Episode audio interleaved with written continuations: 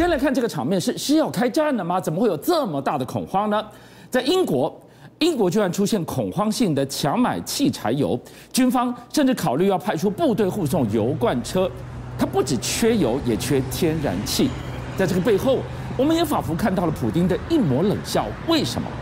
不止英国，居然连法国都传出了断电的消息。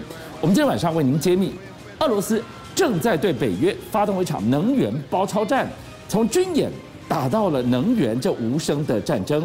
眼看冬天就要降临，谁能笑到最后？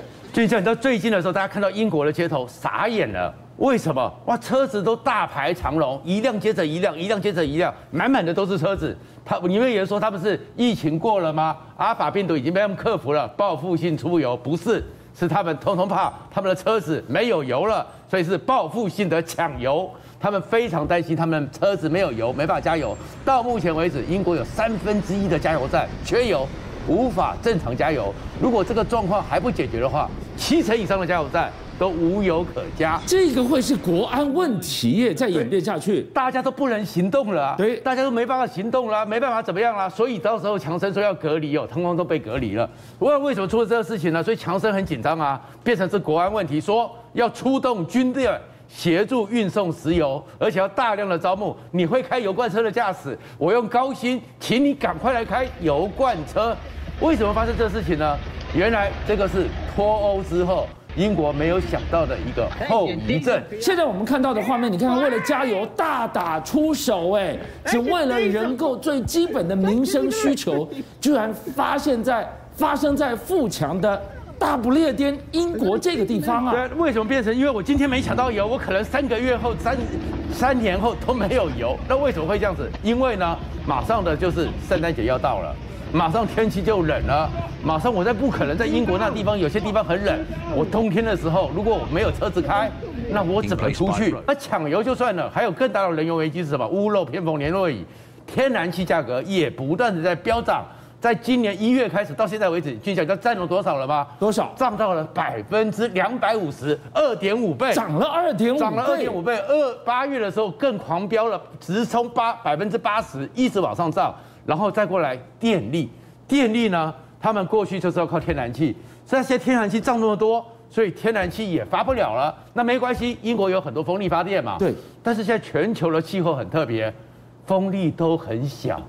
风都吹不起来，风力发电也没有用，所以电力涨了十倍。哎，这个是一个可怕的一个所谓的恶性循环，对不对？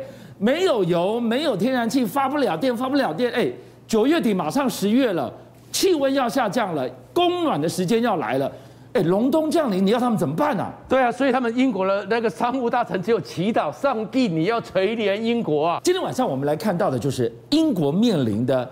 好几缺、啊，缺油、缺电、缺天然气，背后你以为这是英国的问题吗？不，背后我们居然看到了普丁一抹冷笑啊！为什么？所以后面就讲说，哎，奇怪了，不是天然气吗？那英国这个天然气为什么没有？因为英国呢，其实很多天然气也是从各地送过来，从欧洲送过来的。可是现在发现说。欧洲，尤其是德国几个主要的国家呢，他们的天然气呢，那个原来准备的储气筒呢、储气槽呢，哎，只有四分之一的天然气空了，空了，没有满了。原因是什么？开始怀疑是不是普丁的阴谋？因为整个呢，北溪二号这个送天然气的呢，到了德国那边呢，还有一些环保的，还有一些审查还没过，还在那边争执。哎，所以他们发现说，这是不是普丁的阴谋？如果说你这样子搞，那你的天然气就不够嘛。我供应，因为所有的天然气都是从西伯利亚、俄罗斯这边送过来的，最主要的大宗，所以你现在那个储气槽天然气都不够，我让你一直涨价，一直涨价，然后你们这些欧洲国家最后就来讲说，尤其德国，你就受到压力。其实德国的天然气也涨了百分之四十四，都是非常的涨价，因为都缺了。那我们回头来看，我们过去讲到了，从北约到俄罗斯，真是军演连发，到底是谁？到底什么样的一个节点跟原因？把普丁大帝给惹毛，给逼到墙角，出了这个杀招呢？那普丁为什么突然之间对你们欧盟、对你北约、对你英国出动手脚呢？原因是什么？因为最近的时候，那普克鲁姆林宫出来讲说，你们已经踩到我普丁大帝的红线了。什么意思呢？就是说北约现在竟然跑到乌克兰那边去设立军事训练中心，他们没有叫军演，因为军演就是更大的红线了，那是直接对干了。是，可是军事训练中心，你看这样一个状况，去训练你乌克兰的军队，那看起来不是，也很像是军演了吗？你不是把北约的军事力量已经直接的、快直接的介入了那乌克兰去了吗？而且到了乌克兰的意义，这个战略位置就就在我门口，然后你说以训练之名。下一秒你要由训转战的话，我就没有作战纵深了。对啊，所以呢就想说，所以他也跟着白俄罗斯做一个军演。但是呢，另外一方面，在西边有这个北约的军事训练中心，在东边这边呢，美国的 B 五十二 H 在巡航的时候，巡航太平洋的时候，也会故意的悄悄的逼近你俄罗斯在东北的领空。B 五二也来了，B 五二也来了。所以呢，那普京也是立刻下令了三架苏凯三十五护送他离开。可是普京就觉得说，哎，你们呢在搞我？你是欺负我？前一段时间，因为我呢周围有人是染疫了，所以被隔离了，所以我被隔离了。你以为我家里没大人了吗？所以普京就就特别放出来说，我已经结束隔离了，而且我心态非常的悠闲，非常的自在。所以你没看到没有？他就自己开车出去游湖，开游艇，顺便去玩，然后顺便去钓鱼，然后跟着国防部长上山露营过活。他表现的是什么？就有点像谢安故意在下棋一样。其实我都是胸有成竹的。其实现在全世界这个状况之下呢，普京才发现说，过去前苏联的很多老武器。现在又又夯起来，老武器有什么好玩的呢？就是说，像乌克兰呢，你看到跟那种飞弹，对，最近又把那种飞弹给搬出来了。这个呢是过去旧型的一个，整个属于过去乌克兰和前苏联的一个防空飞弹。但是你看到没有？你看它老归老，但是它非常的直，非常的快，非常的厉害。所以它是在一九八零年代的老飞弹，跟现在什么 S 四百、S 三百、S 五百，当然不能比。可是据讲没有。飞出去的时候，那个飞弹的速度又快又直，而且几乎是可以做到连发，所以这个很快在天空就形成一个弹幕。它最优秀的是什么？在叙利亚战争的时候，曾经击落四十三架战机。可是它最厉害的是，一九九九年的时候，把当时横空出世、全世界连雷达看都没看到的 F 幺幺七立中战机是被他给击落下来的。这是当时轰动全球、全世界第一架的。隐形战机，当时不是说谁要是可以在那边抠下一指甲的所谓的隐形涂料，他就可以逆向工程，他打下来的。是的，为什么呢？其实当然不是他这个，因为他在雷达上是不容易看到的，不不代表说你肉眼看不到嘛。当时是一场精彩的间谍战，因为美国就出动了 F 幺幺七，在那个整个科索沃战争的时候常常出现。